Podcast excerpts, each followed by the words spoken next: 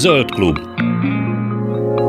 Flóra, fauna, fenntartható fejlődés.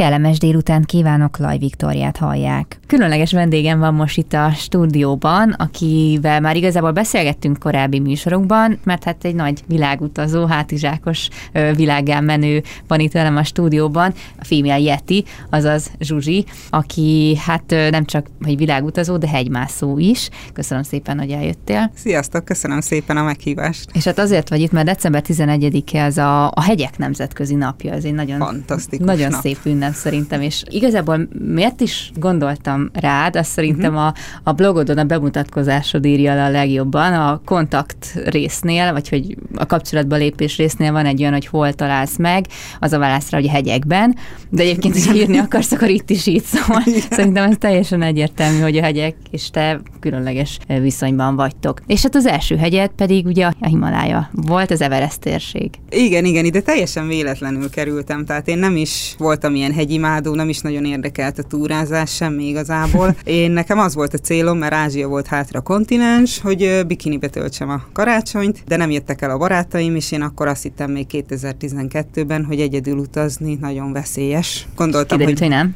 Nem, kiderült, hogy nem, rá pár évre, de ugye akkor még az utazásaim elején voltam, úgymond munka mellett csináltam, csak részmunkaidővel utaztam, és egyszer csak feljött, néztem, hogy hova mehetek, hova mehetek, hát egyedül, karácsonyra már ki volt véve a szabadságom, úgyhogy valahova el kell mennem, és nem, fogalmam sincs, honnan feljött egy hirdetés, hogy Everest alaptábor, mm. és én egyszerűen nem tudom, ott valami engem úgy nem tudom, mint egy villámcsapás, fogalmam sincs honnan, és én azt, én azt se tudtam, hogy az december, ugye karácsony, ott is ugye a Himalájában a télnek a közepe. Uh-huh. Úgyhogy én feliratkoztam erre a csoportra, és én elmentem. Persze nem volt senki, hanem egyedül voltam, úgymond a gájdal, így ketten, és engem ott télvíz idején hihetetlenül hideg volt, tehát elmondom. De mennyire, mondjuk mínusz mennyi? De fogalmam sincs. Az az igazság, mert még a szél is fújt, de szerintem Aha. a mínusz 20 körül biztos, hogy volt. És nekem ugye, mivel nem tudtam, én nem voltam nagyon benne a hegyekben, nem is volt rendes felszerelésem uh-huh. ide igazából, azóta már azért profibb lettem, és én ott beleszerettem, nem tudom, ott ott tényleg ezek a hatalmas hegyek, és tényleg a buddhizmus, az illatok, ahogy megy az ember, az emberek, minden egész Nepál egyszerűen szó szerint rabulejtett, de ezzel nem vagyok általában egyedül. Tehát ez ilyen, hogy is mondjam, nagyon sok embernek ilyen Himalája jut, vagy az első mm. Himalája jutja, az ilyen, tehát az életét megváltoztatja. Tényleg olyan élményeket kap itt az ember. Úgyhogy nekem is onnantól kezdve meg volt pecsételődve, úgymond az életem. Nem is csodálom, mert ahogy olvastam, hogy a, a világ ugye 8000 méteres hegycsúcsaiból 14 van, azt hiszem is, hogy ebből 8 az ott található Nepában. Igen. Szóval az azért elég szép látmány lehet, már ahogy, ahogy olvasgattam, mert ugye én csak így virtuálisan tudtam oda elutazni, de hogy közelít az ember a térségbe, és egy, hogy, hogy is hívják azt a, azt a helyet, ahol a, a reptér van, hát nevezzük reptérnek, egy nagyon vékony kis síkra száll a, ja, a, a Luklában. Lukla, igen, igen, igen. Hát igen, az az Everest régióban az. Az, az egy, egy hírhet hely? Hát elég eléggé, mert ugye meg van döntve ugye a kifutópálya is felfelé, mert ugye nagyon rövid, és ugye az pont el kell találni, tehát ilyen, ilyen centinkre pontosan, mert utána meg már sziklafal van előtte, meg egy ilyen nagy szakadék, de uh-huh. végig látni. De amúgy, amikor berepül az ember Katmanduba is, onnan is, tehát látszik a, a Himalája. Tehát ahogy így elindul, hirtelen minden barna, és hirtelen minden csak fehér lesz. Egyszerűen már ott, tehát már ott varázslatos az egész. Most, hogyha nem így alakult volna az élete, hogy alakult, akkor egy alternatív univerzumban ott lennél, vagy már vége a szezonnak ilyenkor? Ja, most a, a, most a karanténra gondolom. Igen, igen, igen, igen, igen, mert szerveztem csoportot márciusra is, amit áttettem utána október, erre, meg meg akarok csinálni egy egy hónapos túrát is, úgyhogy igen, most valószínű, hogy most fejeztem volna be az egy hónapos Kanchenjunga körüli túrámat. Hmm. De hát ez van. Hát majd jövőre. Így van, tehát én, én azt mondom, hogy mindenkinek azt mondom, nem szabad elkeseredni, csak tovább kell álmodoznunk ugyanarra, kész. Ahhoz képest, hogy az elején még teljesen váratlanul ért a hideg, meg a szél, meg ez az egész hegy, hegy dolog, igen. meg minden, ahogy van. Hát ahhoz képest ugye túrákat is szervezel, és hát kb. egy éve megmásztad a híres... Ne, nem tudom, na ki tudod ejteni? A, a Kokagua. A Concagua, A Concagua. A Concagua hegyet, ami... Várjál, ne, ne sugd meg, ne sugd meg. Nem, megvan, nem megvan.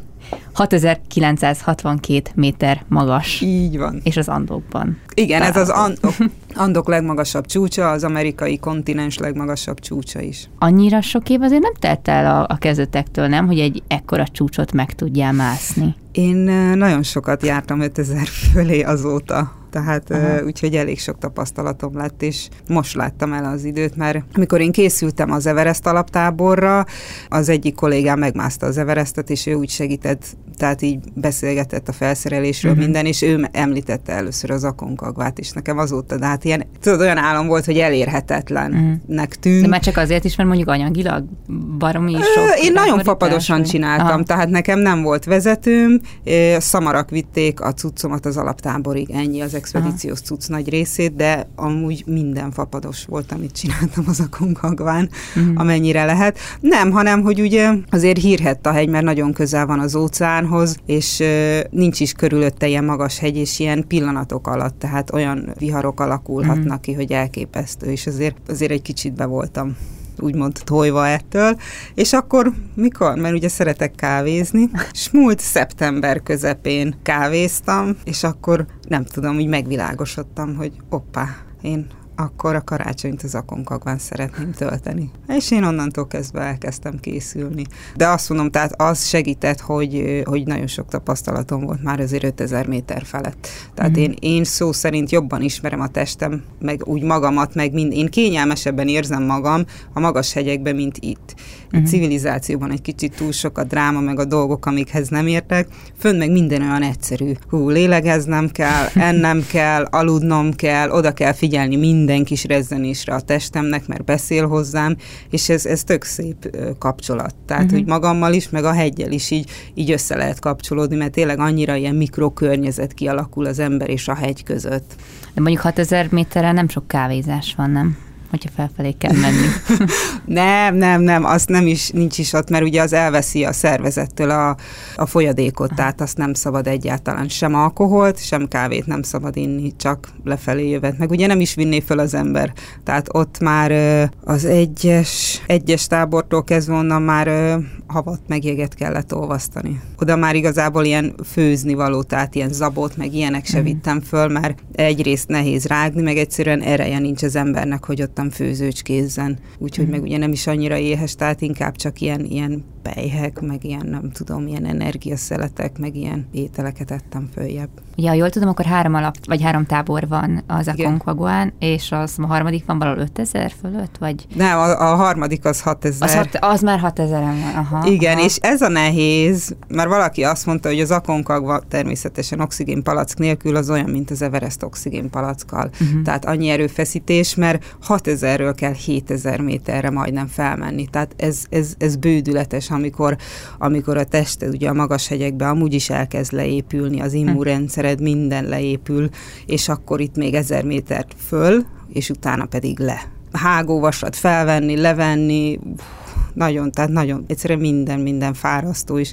Az az érdekes, hogy lépésenként így gondolt. Tehát nagyon lassan megy ugye az ember, úgy megy az ember fönt, mint egy lassított felvétel. És az volt a szerencsém, mert jó volt az aklimatizáció, hogy igazából csak arra kellett figyelni, hogy a szívem, ugye a szívem próbálja pumpálni Aha. az oxigént minden, úgyhogy majd kiugrik a helyéről, de ugye nincs elég, úgyhogy az volt a szerencsém, fejfájásom nem volt, és igazából azért kellett lassan menni, mert a szívem dobogott csak, de az, hmm. az mondjuk majd kiugrott a helyéről, hmm. és minden egyes lépés most képzel képzeld el azt, hogy azt hiszem mennyi volt, 17 órás volt az a csúcsnapom, hogy minden egyes lépést tudtál, és tudatánál voltál.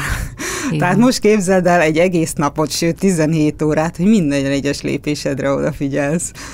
És hát, hát hogy fönt úgy sincs jobb dolgom, tehát ennyi igazából. Jó, igaz, nem el nagyon más dolgok a figyelmedet arról, hogy túl kell élned lényegében a következő igen, lépéseket. Igen. És, és az a szép ebben, hogy nagyon, tehát fáj, meg az embernek Aha. igazából a morálja is leépül Tehát az, hogy itt lent vagyunk, ekkor jókedvű vagy, rossz kedvű, stb. vannak érzések, de ott fönt egyszerűen nulla érzés van, hmm. mert ugye annyira le, úgymond primitív lesz az ember agya, hogy tényleg csak az alapvető szükségek, ami a megélhetéshez kell, a légzés, étel, folyadék, csak erre vagy igazából lekorlátozva.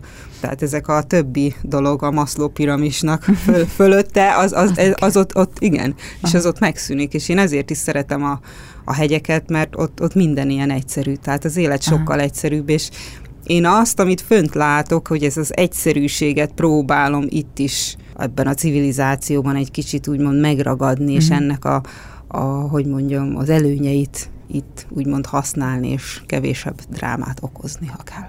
Az egy teljesen jó szemlélet az életnek. Viszont ez, ez barom érdekes, hogy megszűnnek a, ezek a mindenféle földi érzések, vagy ezek az emberi érzések az emberben, és nekem az empátia ugrott be elsőnek, hogy akár egy vészhelyzetre, vagy hogyha a társaddal, hogyha nem egyedül vagy történik valami, akkor arra hogy reagálsz? Tehát amikor teljesen csak arra koncentrálsz, hogy te életben van. Ja, nem, nem, empátia azért van. Tehát ezek így beugranak, ezek a vészfunkciók? Az teljesen más. Én azt én úgy értettem, hogy tudod, ez a dráma meg a fölösleges. Persze, persze. Az Csak nincs. ugye egy kicsit ettől ettől ellépünk, ja, hogy nem, mondjuk nem. hogy reagál le arra az ember, hogy a, nem tudom, mellett, mögöttem haladóval valami történik, hogy Empátia az abszolút van, és, és fönt uh-huh. is mhm. már így találkoztam így emberekkel, akik így jó ott voltak mellettük mondjuk a társaik, de aki már ott feküdt a földön, és akkor próbáltam ránézni, vagy bármi erőt adni, vagy ha valaki ott láttam, hogy ült, és láttam, hogy fáradt, akkor mondjuk megnéztem a hátát, mert beszélni mm. nem nagyon tudtunk egymásra. Mm. Tehát itt már az a jó, hogy itt nem kell beszélni, tehát mm. a szemed egyszerűen mindent elmond, és ez mondjuk működik, igen, hála Isten, ez azért úgymond, tehát ezek szerintem a mi túlélő ösztön, akkor úgy mondanám, hogy a túlélő mhm, ösztöneink azok ugyanúgy megvannak. De az, hogy most a annak a csajszinak milyen piros bakancsa volt, és nem illik a kék felsőjéhez. Jó, igen, ennek nem, nem túl sok helye van. Még biztos van egy pár hallgató, aki, aki sajnos nem jutott még el ilyen helyekre, meg lehet, hogy nem is fog. Annak egy kicsit tudnád vizualizálni, hogy akár egy ilyen hegymászás az hogy néz ki, tehát mi van egy alaptáborban, ott az most kidönti el, hogy neked lesz-e segítőd, vagy nem lesz, tehát hogy te viszed a cuccaikat, hogy oxigénnel mész hogy mihez kell engedély. 7000 az alacsony, tehát ide nem kell azért oxigén ja, palack, Mask, igen. Okay. Kétféle úgymond hegymászó van. Van uh-huh. egy, aki saját maga csinál mindent, és van, aki befizet. Uh-huh. Kereskedelmi expedíciók. Na most a kereskedelmi expedíció, neked semmit nem kell csinálni. A uh-huh. teát megfőzik, kiolvasszák a jeget, mindent megcsinálnak neked. Tehát az nem most az Akonkagván is, mert ugye a Seven Summits, uh-huh. ugye a minden kontinensnek a legmagasabb hegye, az Aconcagua része. És ezért nagyon-nagyon populáris, úgyhogy 95% az embereknek az befizetett kereskedelmi uh-huh. expedícióban volt páruk még életében nem látott hegyet, ami így én, én azt mondom, hogy ez annyira tiszteletlen a hegyel kapcsolatban, hogy elképesztő és oda jönnek, és elvárják, hogy kiszolgálják őket, tehát szörnyű, hogy, hogy miket várnak el. Úgyhogy mi volt az 5 százalékunk, úgyhogy uh-huh. nekünk mindent, tehát én is a ruhámat, mindent el kellett intéznem, mert megvenni, akkor a repjegyet, a, mit el kellett intéznem, ugye a, az engedélyt, ugye azt Mendózában el kellett intézni, akkor én még mentem egy bemelegítőhegyre, mert ugye úgy van, hogy kapsz, megkapod az engedélyt, de az meghatározott időre szól. Aha. Na most ez 21 napra volt, mivel tudtam, hogy hogy az időjárás ugye nagyon notórius tud lenni, és pont, hogy olcsóbb legyen az engedély, én szezon előtt mentem. Tehát tudtam, hogy várni kell majd, úgyhogy mm-hmm. én mhm. úgy döntöttem, hogy egy bemelegítő 5000-esre elmegyek, csak úgy, és utána az Akonkagvára, hogy ugye ne használjam föl azt a 21 uh-huh. Mhm. napot, hanem úgy tisztán menjek, azt ne aklimatizációval kelljen tölteni. És akkor úgy volt, hogy én béreltem ugye szamarakat, hogy az expedíciós cucc, mert az volt, hát az a szamár vitt olyan 25 kilót körülbelül, mm. és akkor én vittem olyan kettő-három napra valót, mert ugye a bejárattól olyan két-három napra van az alaptábor. Aha. És ugye a szamár az előre megy, és akkor én vittem két-három napra való ételt, italt, meg mindent mm-hmm. magammal. Mm-hmm. Amúgy nagyon jó ki vannak építve az alaptáborok, van minden Az alsóbb... De mint egy kis falu, úgy kell elképzelni. Az, az, abszolút, egy, olyan, mint egy kis falu, tehát abszolút van ilyen kis étel. Úgy kikészülnek ez ilyen, ilyen dómsátrakkal, tehát oda Aha. kiköltöznek az emberek, ugye a szezonra három-négy hónapra is ilyen teljesen van ilyen kis internet, kis úgymond kávézószerűség, uh-huh, tehát uh-huh, igazából van, van zuhanyzó, aki akar zuhanyozni 15 dollárért, de mindegy. Igen. Tehát azért vannak dolgok, csak ugye meg kell fizetni. És az volt az érdekes, képzeld el, hogy iszonyatosan sok nőt láttam. És Melivel, aki a társam volt, mert hárman mentünk, azt néztük, hogy úristen, mennyi fantasztikus nő van itt, akik egyszerűen itt dolgoznak, és tehert hordanak, mindent csináltak, úgyhogy írtunk is egy, cikket ezekről a hölgyekről, hogy elképesztő. Tehát elmész egy akonkagva alaptáborába, és gyönyörű, fantasztikus, erős nők viszik az egész alaptábor szó szerint a hátukon. Elképesztő, és, és tényleg tehát mindenbe segítettek, amiben úgy volt, hogy kérdés volt. Hiába volt az, hogy mondjuk nem voltunk befizetve, nekünk ugye csak a szamárját, tehát uh-huh. mi mhm. olcsó, mert ugye ezek azért ezek az expedíciók, tehát ilyen 5-6 ezer dollár, tehát azért nem semmi uh-huh. pénzt hagynak itt uh-huh. a kereskedelmi expedíciók, és mégis segítőkészek voltak. Tehát azért mondom, nekem az egyik okom, hogy visszatérjek az akongakvához, hogy találkozom megint ezekkel a csajokkal, hogy átéljem ezt a kedvességet tényleg, ami ott van. Meg hát ugye nem utolsó sorban ugye a hegy, meg kimaradtam úgyis az expedíciós cuccom Argentínában, már karantén lett, mire visszatértem volna, úgyhogy elég sok indok van, hogy, hogy visszamenjek oda, meg ott volt életemben először igazából, hogy hogy így a hegyel nagyon kapcsolódtam, így nem is tudom, hogy uh-huh, megfogalmazni. Na mindegy, elég nehéz volt ez az expedíció, mert mindig sok dráma van ugye expedíciókban, úgyhogy itt is volt egy-kettő azért. Egy kicsit ugye is voltam már keseredve, és ugye elegem volt mindenből, és amikor elindultam felfelé, akkor egyszerűen a hegy, egyszerűen olyan erőt sugárzott, és olyan kedvességet, és, és én ott az alaptábor felett, amikor elindultam a csúcsra, egy órán belül én tudtam, hogy én a csúcson leszek. Tehát egyszerűen tudtam, éreztem, és annyira boldogan mentem föl, hogy, hogy ez annyira jó érzés volt, hogy én tudtam, hogy pár nap, azt nem tudtam melyik nap, de uh-huh. három nap múlva elég komolyan, ilyen 4002 van az, az alaptábor, uh-huh. és akkor egyes táborban egy éjszaka, kettes táborban egy éjszaka, hármas táborban egy éjszaka, és akkor már másnap és hajnalban már a csúcs és akkor utána meg ugye egy nap alatt le lehet jönni, mert uh-huh. ugye lassan kell fölmenni, de lejönni szinte le lehet futni. Úgyhogy egy nap alatt szinte lefutottam, mert hallottam, hogy nagyon jók a, a a alaptábor partik, úgyhogy... És tényleg azok? Igen. Jó, akkor jó. Hát, hát Argentína, tudod, argentinok hát tudják, jó, hogy kell persze. élvezni az életet, és Igen. ez is volt, hogy ez a fantasztikus közösség, aminek igazából nagy része nők, hogy nagyon összetartóak. Tehát ez hiába az a szép, hogy most hiába dolgozik az egyik mondjuk konkurenc cégnek a másik, ott nincs ilyen. Tehát, uh-huh. mert ott mindenki segít egymásnak. Ez, ez annyira szép szerintem, hogy ott, ott ezt nem nézik. De egyébként ezt a kapcsolódást nem érezted még az előtt? Más hegyeken? Nem.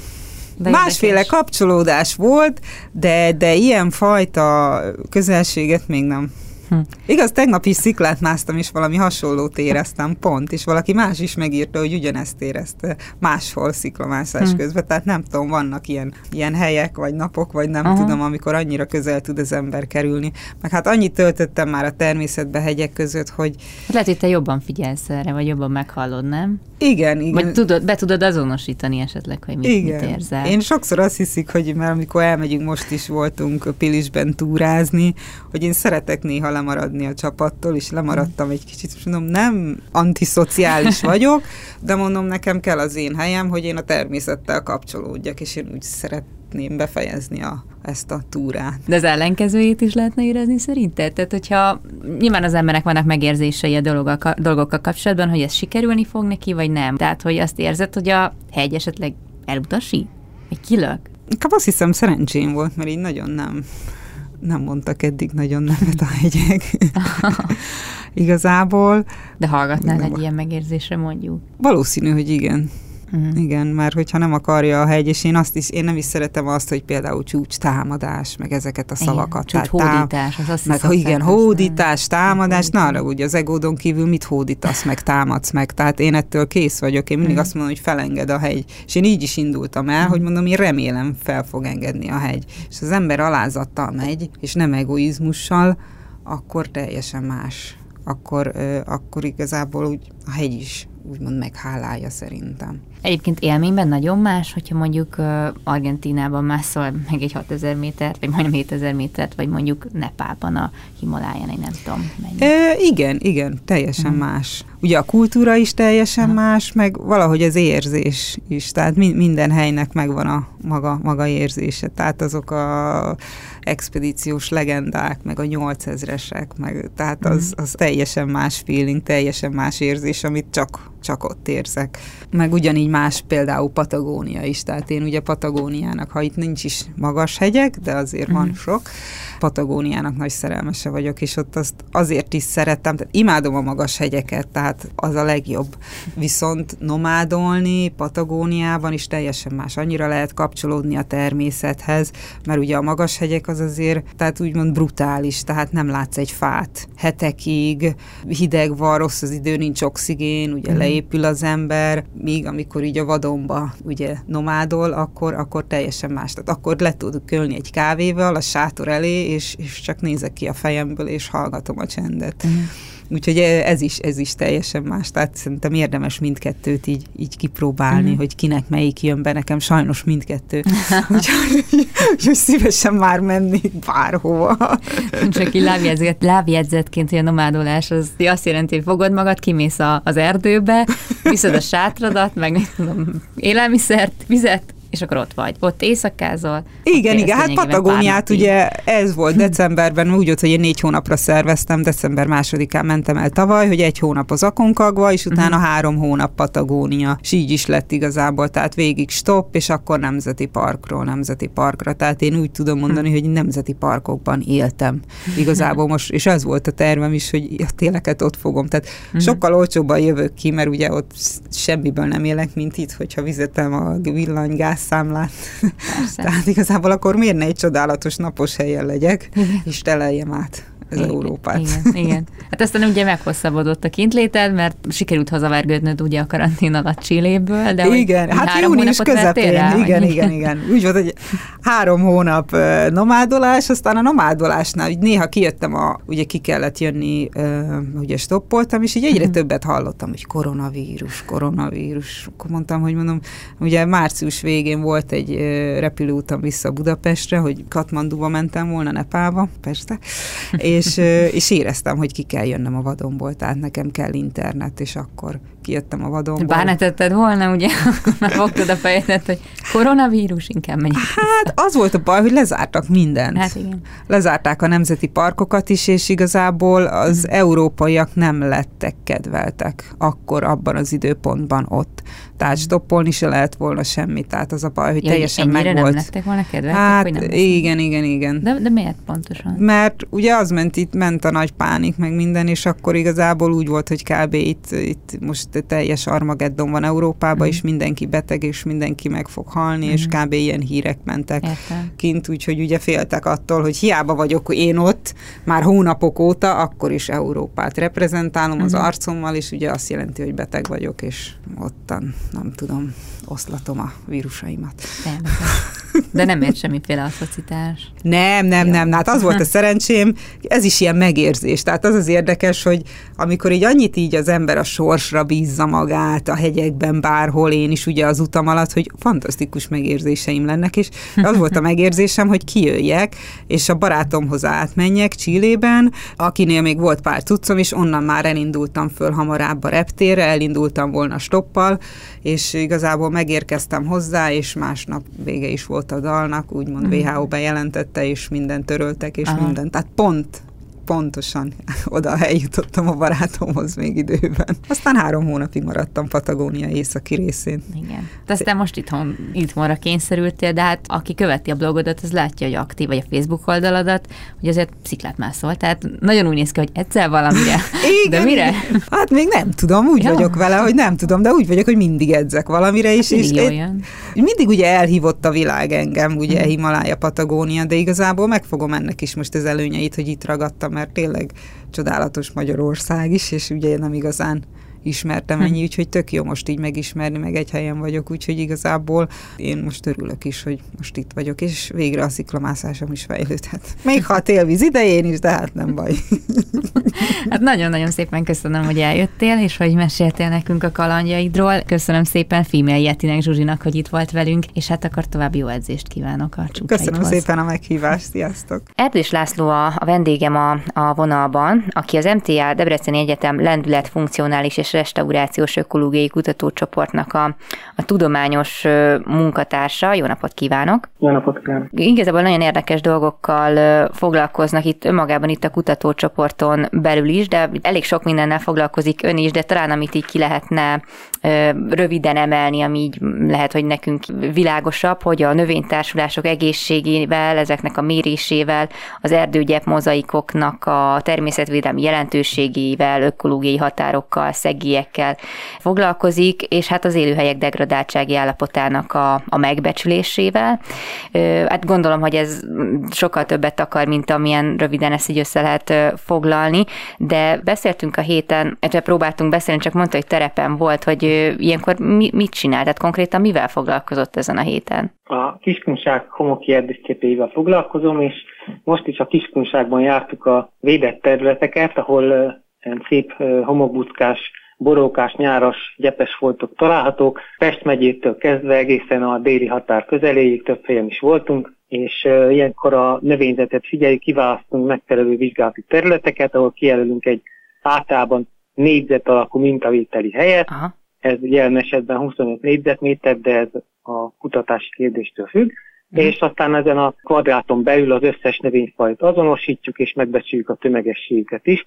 Aztán később majd ezeket az adatokat tudjuk használni, különböző módon elemezni, és a megmintázott növénytársulásokat különféle szempontokból összehasonlítani.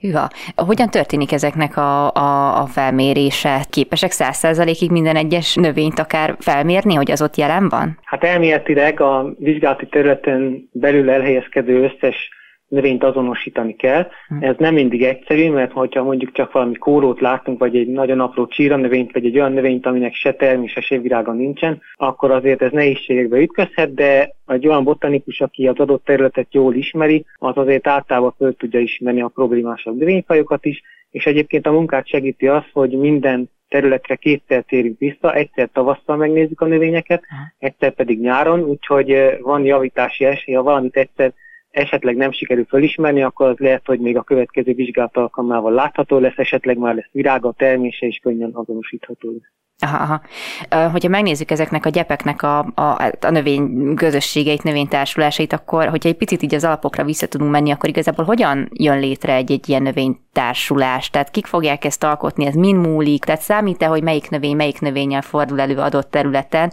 vagy csak mondjuk azt számít, hogy nem tudom, milyen a talaj, az éghajlat, meg egyéb környezeti adottságok? Mindegy, mindegyik számít, tehát számítanak természetesen a környezeti tényezők, az, hogy valamilyen növény hol tud megélni, az nyilván attól függ, hogy hol van vannak olyan, olyan éretten paraméterek, amik neki megfelelnek, hőmérséklet, páratartalom, talajtípus, talajmélység, és még lehetne mondani jó néhány dolgot, és természetesen attól is függ, hogy milyen más növények vannak a szomszédságában, hiszen egy-egy növényt nagyon befolyásolhat az is, hogy például egy másik növény beárnyékolja, elveszi előle a vizet, vagy éppen egy másik növényel jól együtt tud élni, valamilyen kapcsolatot tud kialakítani, és aztán természetesen az állatok is fontosak, hiszen az is meghatározó, hogy melyik állat viszi esetleg oda valami növénynek a magját, uh-huh. vagy hogyan terjeszti más módon a növényt, kitapossa, lelegeli, ezek is mind befolyásolják, vagy esetleg valamilyen a túrásokat végez, föld alatti részeket fogyasztal a növényekből,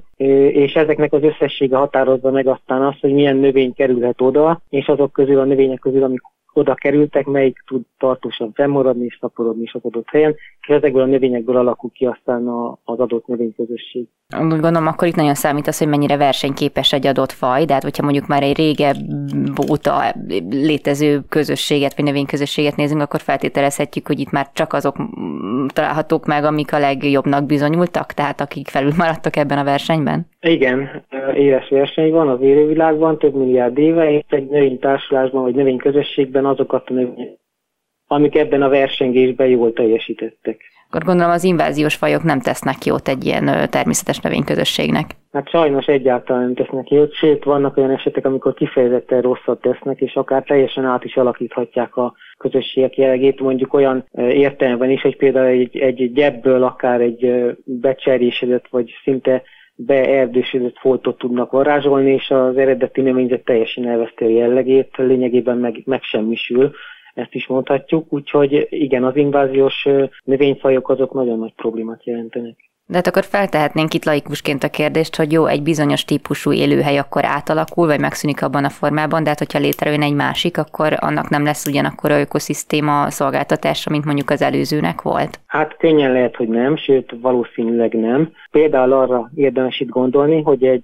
itt kialakult növénytársulásban olyan ö, növények élnek, amik ehhez az élő világhoz, ehhez a környezethez alkalmazkodtak, és több ezer éve, vagy akár még régebb óta itt élnek, alkalmazkodott hozzájuk a többi növény, a tö- az állatvilág is, míg hogyha egy inváziós növényfaj ide kerül mondjuk Kínából vagy Észak-Amerikából, az ugyan a helyi körülmények között meg tud élni, és esetenként robbanásszerűen tud szaporodni, de a helyi növények között, gombák között, mikroorganizmusok között, vagy éppen az állatok között könnyen lehet, hogy nincsenek meg olyan fajok, sőt általában nagyon kevés olyan faj van, amik mondjuk ezzel a növényel táplálkoznak, vagy amik ezt a növény búvóhelyként, fészkelőhelyként tudják használni, uh-huh. vagy amik ezek, ezt a növényt kordában tudják tartani, versengés révén, beárnyékolás révén, vagy amelyek ezzel a növényel valamilyen pozitív kapcsolatot tudnak kialakítani, ami mindkettő populáció számára előnyös. Mivel ezek az élőlények általában nincsenek jelen, hiszen a rokonság, nem csak a, nem a rokonság, hanem a hozzájuk alkalmazkodott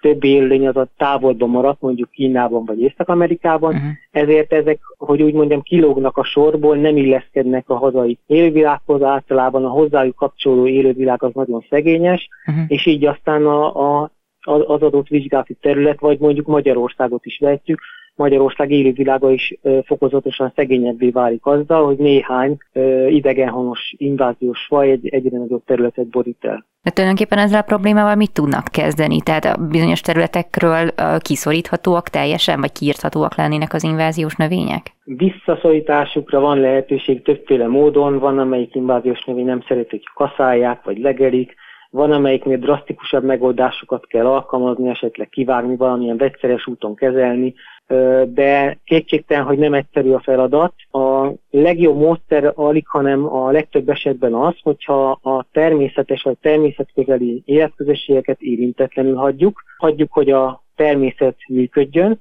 és hogyha ezeket a területeket nem zavarjuk, nem bolygatjuk, akkor az inváziós növények betelepülésének általában nagyon kicsi az esélye. Olyan helyeken, amiket viszont megbolygatunk, az ember megzavar egy természetes életközösséget, akár egy építkezéssel, valamilyen utak létesítésével, terepmotorozással, vagy valami más hasonló oda nem illő dologgal, tevékenységgel, akkor az életközösségnek a az egészsége úgy úgy mondjam kicsit megbomlik, és ez rögtön lehetőséget ad az inváziós növényeknek arra, hogy megtelepüljenek, és aztán utána sajnos a robbanásszerű elszaporodásukra is van lehetőség. Ilyenkor már azért nehezebb a közbeavatkozás. Ahogy mondtam, vannak, vannak bizonyos módszerek, amiket alkalmazni lehet, de általában ezek az inváziós növények éppen azért inváziósok, mert nagyon jól ellen tudnak állni, tehát van, amelyik például kivágás után fa képes újra többszörösen gyökérről, vannak olyan inváziós növények, amik rendkívül mélyen, akár több méter mélyen gyökereznek, nyilván ezeknek a gyökereknek a kiásására esély sincsen. Uh-huh. Úgyhogy ilyenkor már nehéz feladat. A legjobb az itt is, ahogy az egészség az emberi egészség esetében a megelőzés, és hogyha már a megelőzést azt elmulasztottuk, akkor valamilyen kezelési módszeren kell gondolkodni, de ez már mindig nehezebb. Ö, és hogyha mondjuk ebből indulunk ki, akkor a hazai gyepeknek az állapota az, az ho- hogyan ö, néz ki? Nagyon degradáltak már, nagyon ö, elterjedtek ezek az inváziós fajták, vagy még vannak, ahol sikerült mondjuk megőrizni, vagy megelőzni ezeket a ö, káros folyamatokat? Nehéz kérdés, mert ö, mihez viszonyítunk, Aha. Nyilván vannak olyan területek a bolygón, amikhez képest Magyarország növényzete már rendkívül degradált, mesterséges, alig vannak természetközeli foltok, teljesen természetes életközösség talán már nincs is Magyarországon. Oh. Hogyha mondjuk Észak-Amerika nyugati részén lévő óriási nemzeti parkokra gondolunk, ott, ott azért nagyon nagy területen természetközeli az élővilág, de akár még most is vannak olyan dzsungelek Dél-Amerikában, Afrikában, Dél-Kelet-Ázsiában, amik majd hogy nem érintetlenek, itt elég nagy kiterjedésben természetesnek tekinthető a növényzet. Ezekhez képest természetesen Magyarországon sokkal rosszabb a helyzet. De azért nem itt a legrosszabb a helyzet, hogy valami kicsit jót is mondjak. Nyugat-Európában, Dániában, Hollandiában például nagyon sok helyen már egyáltalán nem maradt semmi olyan növényzet, ami természetesnek, vagy akár természet közelinek lenni tekinthető. Itt már hm.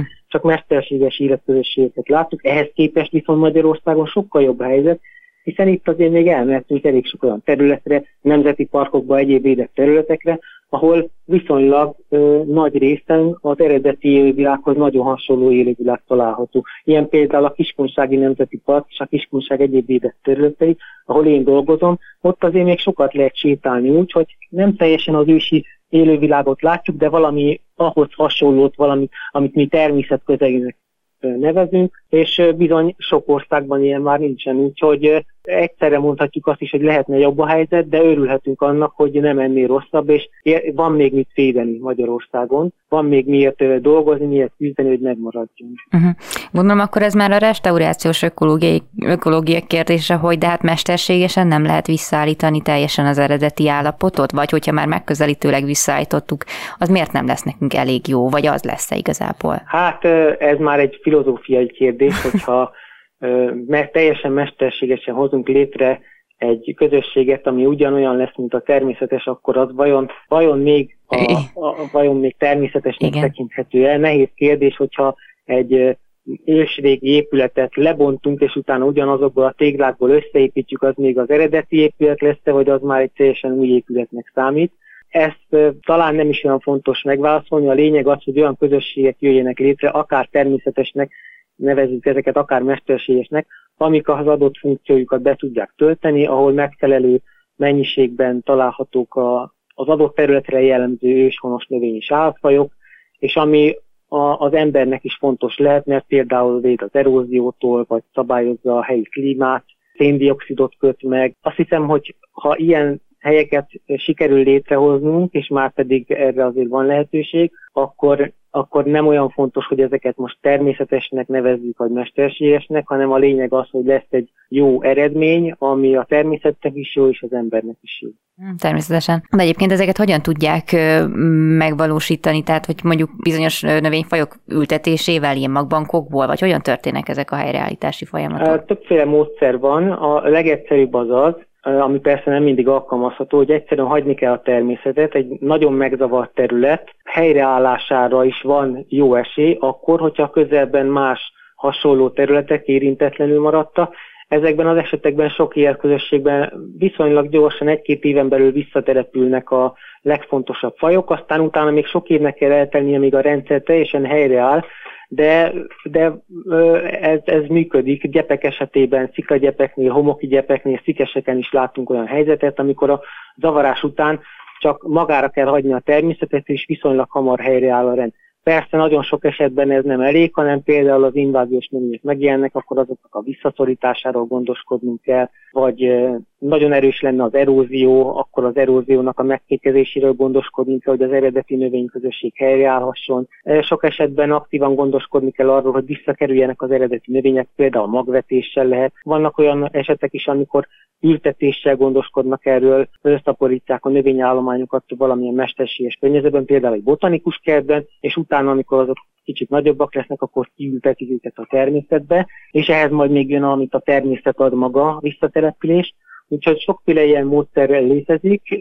Nem mondom, hogy könnyű a feladat. Általában a legnagyobb probléma az az, hogy több, több területet is vissza kéne és vissza lehetne alapítani, restaurálni lehetne, de sajnos nagyon-nagyon nagy területeket igényel az emberiség, és nagyon nagy területeket lefoglalunk a saját céljainkra, és hmm. ezeket egyelőre nyilván azért nem tudjuk visszaalakítani, mert például a mezőgazdaságnak, utaknak, iparterületnek, városoknak szüksége van rá. Hát igen.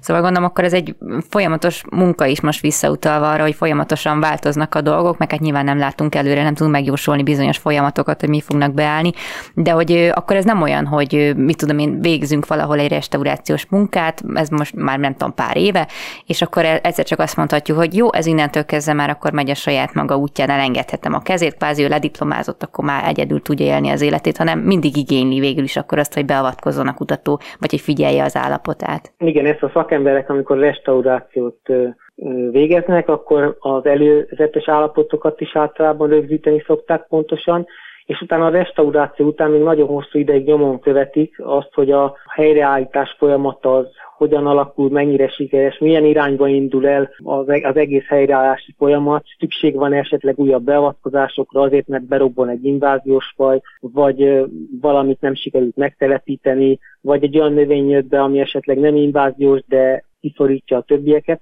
Tehát ez egy hosszú éves procedúra, a nyomonkövetés az egyrészt tudományos értelemben is nagyon fontos, hogy megértsük, hogy hogyan szerveződnek a közösségek, másik pedig azért, hogy be tudjunk avatkozni, és olyan irányba tudjuk terelni a folyamatokat, aminek az eredményeképpen a természeteshez hasonló növénytársulás vagy növényközösség jön létre. Tulajdonképpen mi kell ahhoz, hogy az ember ezt a munkát tudja csinálni a türelmen kívül? Hát, szerintem a legfontosabb az a természetnek a szeretete, ez egyértelmű. Ha ez megvan, akkor utána már mindent elvisel az ember, az, hogy a legnagyobb hőségben, vagy esetleg jégesőben e, dolgozzon, járja a homokbuckást mondjuk az esetemben, vagy akármilyen más, esetleg még sokkal nehezebb terepeket. Ha ez megvan, a természet szeretete megvan, akkor az ember szívesen megy ki, szívesen dolgozik, érdeklik a tudományos kérdések, szívesen e, e, végzi a vizsgálatokat, és kíváncsi az eredményekre, és örömmel várja azt, hogy mondjuk egy-egy restauráció akármilyen formában is valósult meg, az mennyire lesz sikeres, hogyan áll helyre az eredeti növényközösség, és gyönyörködik ebben. Hm. Úgyhogy a minden, nagyon sok akadály van, nagyon sok nehézség van, de hogyha a természet szeretet megvan, akkor ez, ez az igazán fontos, mert akkor minden más, minden más feltétel előbb-utóbb meg lesz. De az nem veti -e vissza vajon mondjuk a lelkesedést, hogy akár hogyha a gyepekre gondolunk, akkor nincsenek azért mondjuk akár a laikusok szemében is olyan előkelő pozícióban, mint mondjuk az erdő, az erdőségek, vagy akár a folyók, mert hogy tudjuk, hogy hát ott aztán van biodiverzitás, meg ökoszisztéma szolgáltatások, ugye a gyepekre annyira talán nem gondolunk, lehet, hogy azért, mert hogyha látunk egy füves pusztát, akkor nem igazán vagyunk képesek belegondolni, hogy de ez igazából mennyi élőlénynek adhat helyet, vagy ad helyet adott esetben. Lehet, hogy most a gyepek nincsenek éppen fókuszban, sokat beszélünk az erdősítésről, ültetvények létrehozásáról, amik esetleg a széndiokszid megkötésben is fontos szerepet játszhatnak. Amennyiben erdősítésről van szó, akkor ez el is fogadható, csak figyelni kell arra, hogy hol erdősítsünk. Hát idegenhonos ültetvényeket én azért nem hoznék létre, még uh-huh. azért sem, hogy széndiokszidot kössenek meg, amire nagy szükség van. Ezt a széndiokszid megkötést ezt őshonos fajokkal is meg lehet csinálni, de hát közben nem szabad elfelejteni, és néha azért van bennünk ilyen kétségbeesés vagy negatív érzés, hogy mintha esetenként elfelejtenék sokan, hogy vannak olyan gyepek, amik gyepként megőrzendők, amik uh-huh. azért értékesek, mert gyepek, mert ott nincsenek fák, vagy mert viszonylag kevés faj és cserje található, és hogyha ezeket a gyepeket is esetleg be akarják ültetni, erdősíteni akarják, vagy pláne valamilyen idegenhonos fajt akarnak rá ültetni, hát akkor, akkor persze az elkeseredés az megjelenik, de uh-huh de nagyon sok szorgos kolléga dolgozik azon, hogy ezeket a gyepeket megismerjük, és úgy védjük meg őket, ahogyan meg kell maradniuk. A, a gyepeknek gyepként kell megmaradniuk, uh-huh. mert úgy értékesek, mert így vannak ökoszisztéma szolgáltatásai, mert így szépek például, hogy ilyen érvet is behozza. Úgyhogy, úgyhogy sokan dolgoznak ezen, és uh-huh. egy kis optimizmusnak mindig kell, hogy legyen a, a, a természetvédőknél, hiszen hogyha nincs optimizmus, akkor, akkor azt is gondolhatjuk, hogy felesleges a munkánk. Hm. Mivel nem gondoljuk így, ezért azt látjuk, hogy, hogy van remény, még ha nehéz is a helyzet, és ez a gyepek megőrzésében sincs másról, tehát itt is van egy olyan optimizmus, ami átlendíthet a nehéz pillanatokon. Uh-huh. Hát igen, az nagyon fontos. Viszont most lehet, hogy akkor egy picit úgy tűnik, mintha az, az, a, a, a gyepeket meg az erdőket nagyon leválasztanánk egymásról, de úgy, úgy tudom, hogy ilyen, ilyen erdősztyepp, ilyen fás, ilyen mozaikszerű társulások azért nagyon is léteznek, akár a kiskunságban is, hogy e, ezeknek mik a jellemzői? Sőt, hát ez a kiskunságban az igazi unikum, vagy azt is mondhatjuk a Kárpát-medencének a jelentős részén, ez az igazi unikum, hogy se nem teljesen gyepekről, se nem zárt összefüggő erdőkről beszélünk, hanem a kettőnek egy egyvelege, egy, egy mixe, egy keveréke, amit erdősztyepnek nevezünk, vagy erdős pusztának nevezünk, és itt kisebb-nagyobb erdőfoltok váltakoznak kisebb-nagyobb gyepfoltokkal, ez e- egész Eurázsiában jellemző, innen a Kárpát-Ferencétől keletre egy hosszú sávban húzódik egészen a, az orosz távol keletig, ez az erdős cép, vagy erdős puszta zóna, és Magyarország területének a jelentős részét is természetes állapotban ilyen borítaná. Itt az a kihívás, hogy ezt a mozaikot magát őrizzük meg, tehát nehogy végetéssel, kaszálással visszaszorítsuk a fás vegetációt, és egy egyhangú gyepső jön létre, és a másik végletbe se essünk bele, hogy esetleg a fásítással összefüggő erdőket vagy faültetvényeket hozzunk létre, ahol nincsenek hmm. jelen gyepek. Az erdős pusztának éppen az a lényeg, hogy mind a két komponensnek, erdőknek és gyepeknek jelen kell lennie, és ez az egyébként, ami lenyűgöz nem csak minket, de például, ha Nyugat-Európából jönnek ide kutatók, akkor őket is egészen lenyűgözi ez a tarkaság, hogy uh-huh. itt nem egy zárt erdőt és nem is egy nyílt találnak, hanem a kettőnek valamiféle keverékét, uh-huh. ami egyébként nagyon szép az emberi szemnek, vannak is ilyen vizsgálatok, amik kimutatták azt, hogy az emberek többség általában jobban élvezi az olyan tájakat, ahol erdőfoltok és gyepfoltok váltakoznak, uh-huh. míg általában a többség kevésbé értékeli a nagyon zárt, nagy kiterjedésű erdőket, vagy a nagyon nyílt, teljesen pártlan ügyes pusztákat. Van is erre egy elmélet, hogy ez miért lehet így, és ez uh-huh. pedig azt mondja, hogy az emberi evolúciónak a nagy része az éppen ilyen fás, füves keverék közösségekben zajlott, és Aha. ezért ehhez alkalmazkodtunk, és ez az, amiért az emberek többsége ezeket tudja esztétikailag leginkább értékelni. Uh-huh. De gondolom ezek sokkal diverzebb közösségek is, mint hogyha külön-külön néznénk őket. Igen, a diverzitásnak ez egy nagyon fontos része. Itt ugye a gyepi fajok is jelen vannak, erdei fajok is jelen vannak, és plusz még vannak olyan ö, fajok is, amelyek kifejezetten erre az átmeneti zónára jellemzőek, úgyhogy itt nagyon magas a diverzitás ezekben az erdős pusztákban, és ráadásul, ami szintén nagyon fontos, nem csak a diverzitás nagy, hanem az olyan élőlényeknek a száma, amik kifejezetten kis területen elterjedtek, amik különleges természeti értéket jelentenek, például a benszülött növényekről uh-huh. beszélhetünk, vagy reliktum növényekről, amik korábbi vegetációs időszakokból maradtak itt emlékeztetőként. Ezeknek különleges a jelentősége, és az erdős pusztákban Magyarországon is nagyon sok ilyen növényt találhatunk. Nagyon szépen köszönöm a beszélgetést, és akkor további jó munkát kívánok önnek, kitartást, és persze még sok pozitív gondolatot kívánok. Dr. Erdős köszönöm László szépen. volt a vendégem, az MTA Debrecen Egyetem lendület funkcionális és restaurációs ökológiai kutatócsoport tudományos munkatársa. Köszönöm szépen még egyszer. Ezzel pedig megköszönöm a, az egész órás figyelmüket, további kellemes rádiógatást kívánok. Laj Viktoriát hallották viszont hallásra.